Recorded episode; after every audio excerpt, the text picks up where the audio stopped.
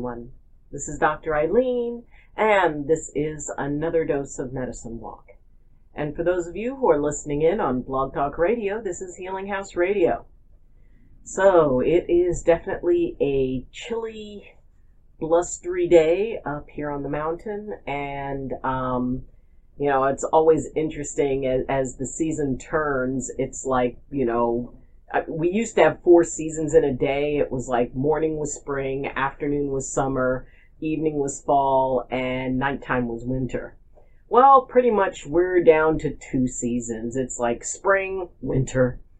So, um, as you know, the the days get a little bit colder and a little bit colder, um, it gets to that point where we start kind of thinking of you know hunkering in and maybe soup is, you know, really something that everybody wants for dinner or, you know, just being able to cuddle in and, you know, and have a fire in the fireplace. Now, uh, I have a gas fireplace. So, and it is the main source of heat for my cabin. And, um, it is, it's nice and it's cozy and it's still, you know, it, it, it will still be kind of on the chilly side because also PG&E costs go way, way up in the winter. So I try to use it sparingly and also because of the fact that I want to be, you know, a, more earth conscious, so I don't run it all day long, and so I break out my sweaters and, and my jackets and, you know, just kind of roam around here wearing that. So, um, still in that power slide of 2020 almost ending. And now that the election is almost all behind us, you know, there's still some interesting residual type of effects. But, um, and really, you know, and I've mentioned this before, that there's a lot of people who are very unhappy about outcomes. And I think that that actually needs to be addressed. Because if we're going to find balance with 2020, if we're going to close it out in a good way, that means that if there are issues that are still between people, between friends, between family, um, between community members, the idea that maybe it's time to start offering an olive branch Maybe it's time to, you know, show some compassion for those who are hurting. And whether somebody, you don't have to agree with their politics, you don't have to agree with their point of view in order to be able to show compassion that someone is in a hurting space. And it's amazing how a little bit of understanding, a little bit of, you know, I'm sorry that this has affected you so deeply. I really am you know, saying that to somebody who maybe is a bit traumatized by what's happened, you know, it, it's it's a tricky thing because if you can't do it authentically, it's best not to do it at all. If you can't within yourself say, you know what, I can be happy that the perspectives that I held prevailed, and at the same time you know, I can understand what it's like because, I mean, Lord knows there's a lot of us who can understand, you know, from four years ago what it felt like to be tremendously disheartened. So, we're heading into the the season of peace, the season of, of the holidays, the season when we're supposed to have goodwill towards everybody.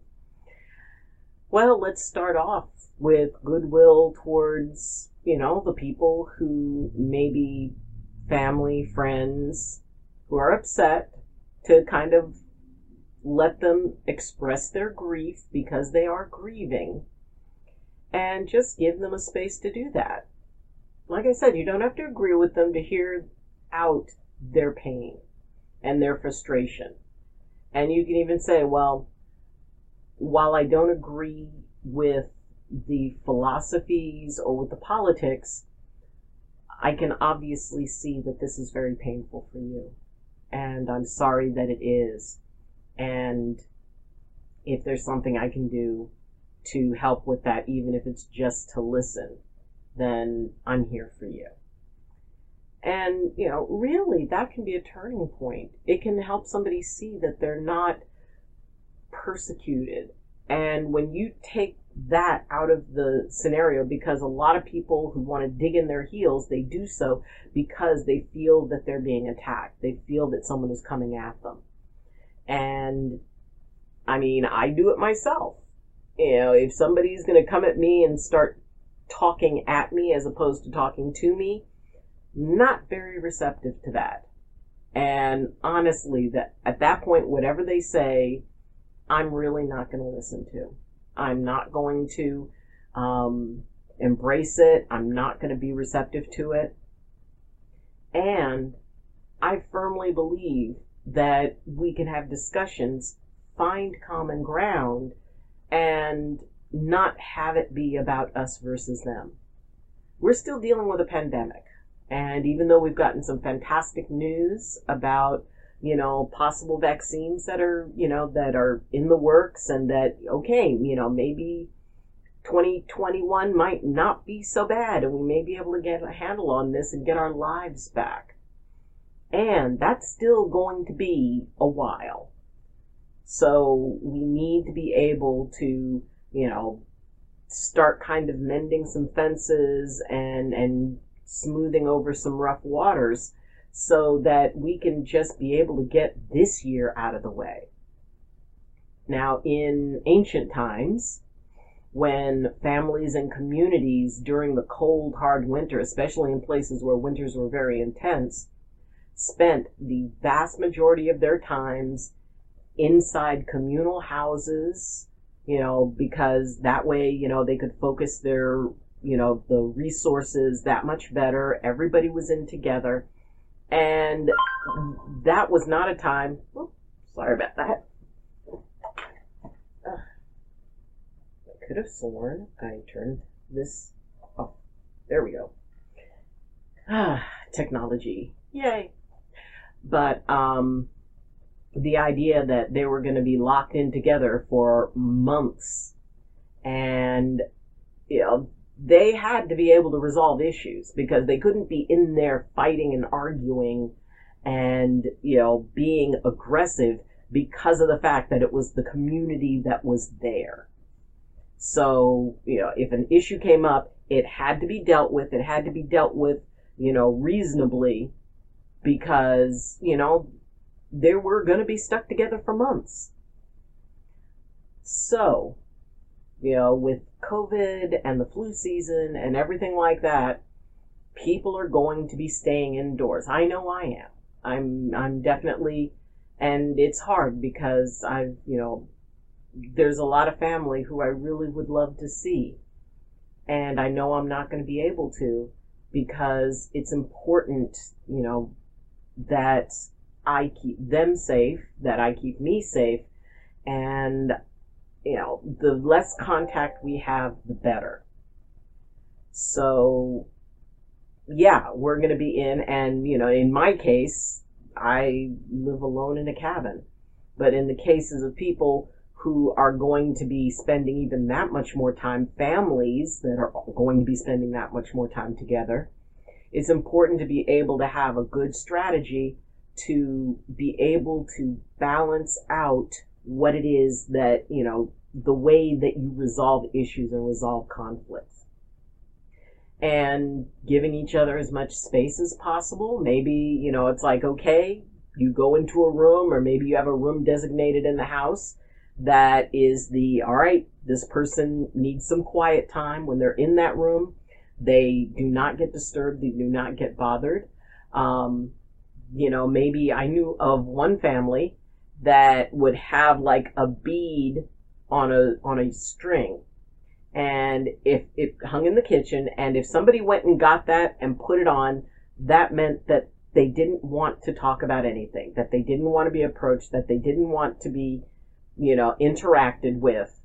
And they the agreement was that that person was given that space until they removed it and wanted to talk about it if they wanted to talk about it so there's lots of ways that we can figure out um, agreements, and I don't really consider it about boundaries or rules. These are agreements that we can enter into, and whether it's with the people we're kind of locked up with or the people that we interact with. I mean, even online, people lose their tempers. You know, the, the email that probably should have waited until after somebody had calmed down. Okay, those sounds are my desktop computer and it's doing something. So sorry about that. And um, it is it's important to be able to have agreements. It's important to be able to create the agreement before the argument happens, to create the agreement before the stress happens, that everybody has it. You can post it on your refrigerator, the agreements that if somebody, you know, if a conflict comes up, this is how we're dealing with it. And we start with compassion. We start with, you know, we don't escalate, we de escalate. And I've talked before about, you know, my personal DEF CON 5 situation where if you have, you know, it's like with, you know, the defense, you know, coding for it's like, you know, five is the least problematic and DEF CON 1 is, okay, this is a bad situation here.